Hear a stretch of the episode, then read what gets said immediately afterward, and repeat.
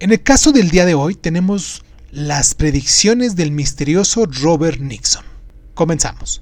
Cierra los ojos, cierra los ojos, cierra los ojos, Si escuchas que alguien se acerca, no temas. Todo estará bien.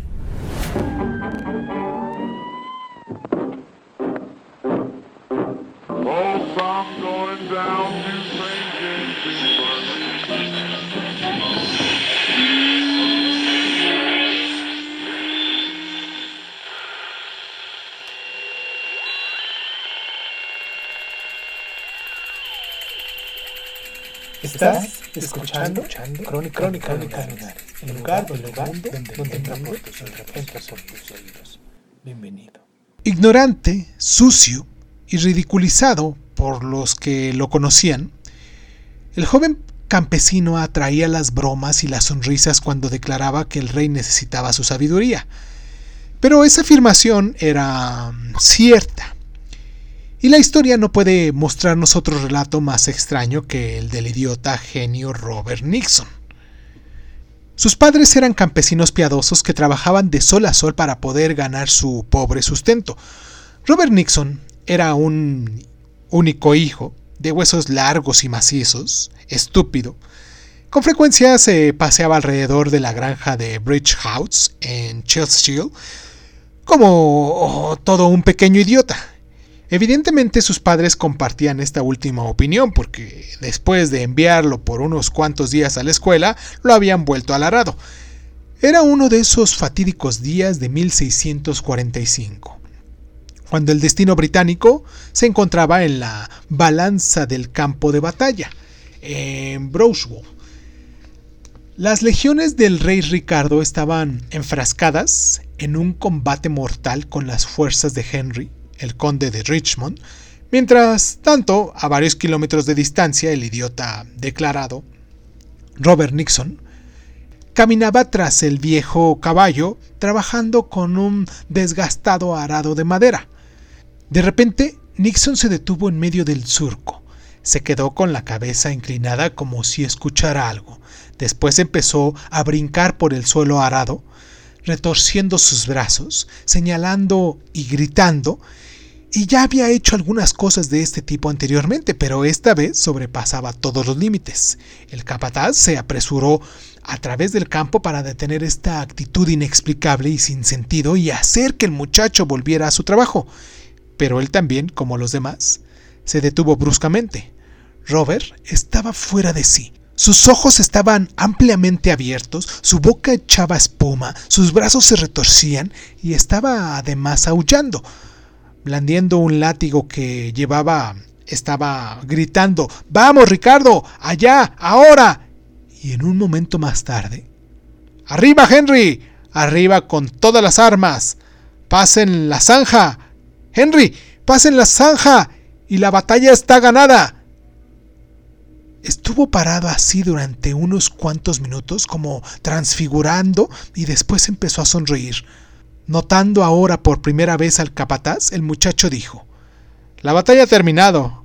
Henry ha vencido. Y después se dirigió a su arado como si nada hubiese sucedido.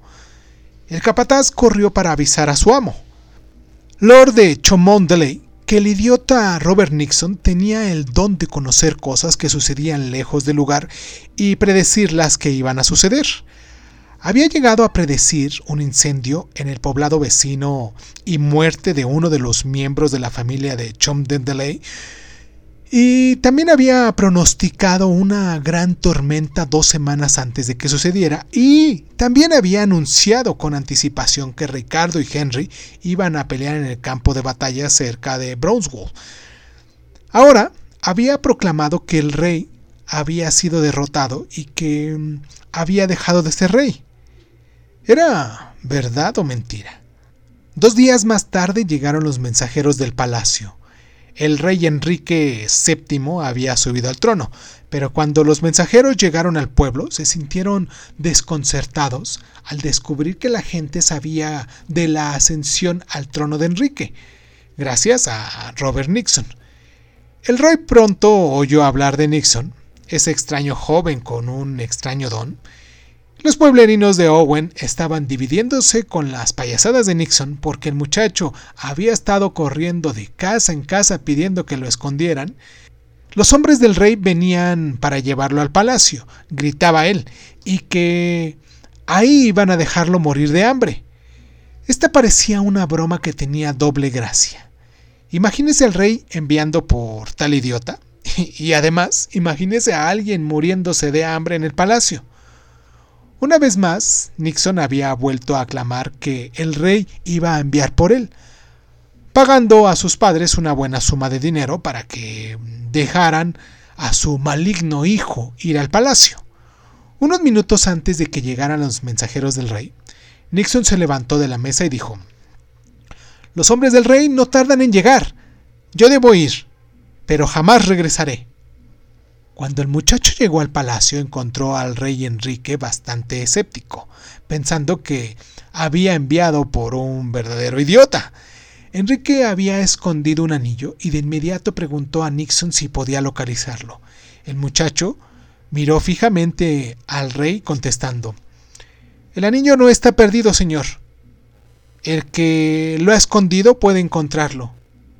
La respuesta de Nixon le gustó al rey y ordenó que un escribano acompañara al muchacho día y noche para registrar cualquier profecía que éste pronunciara.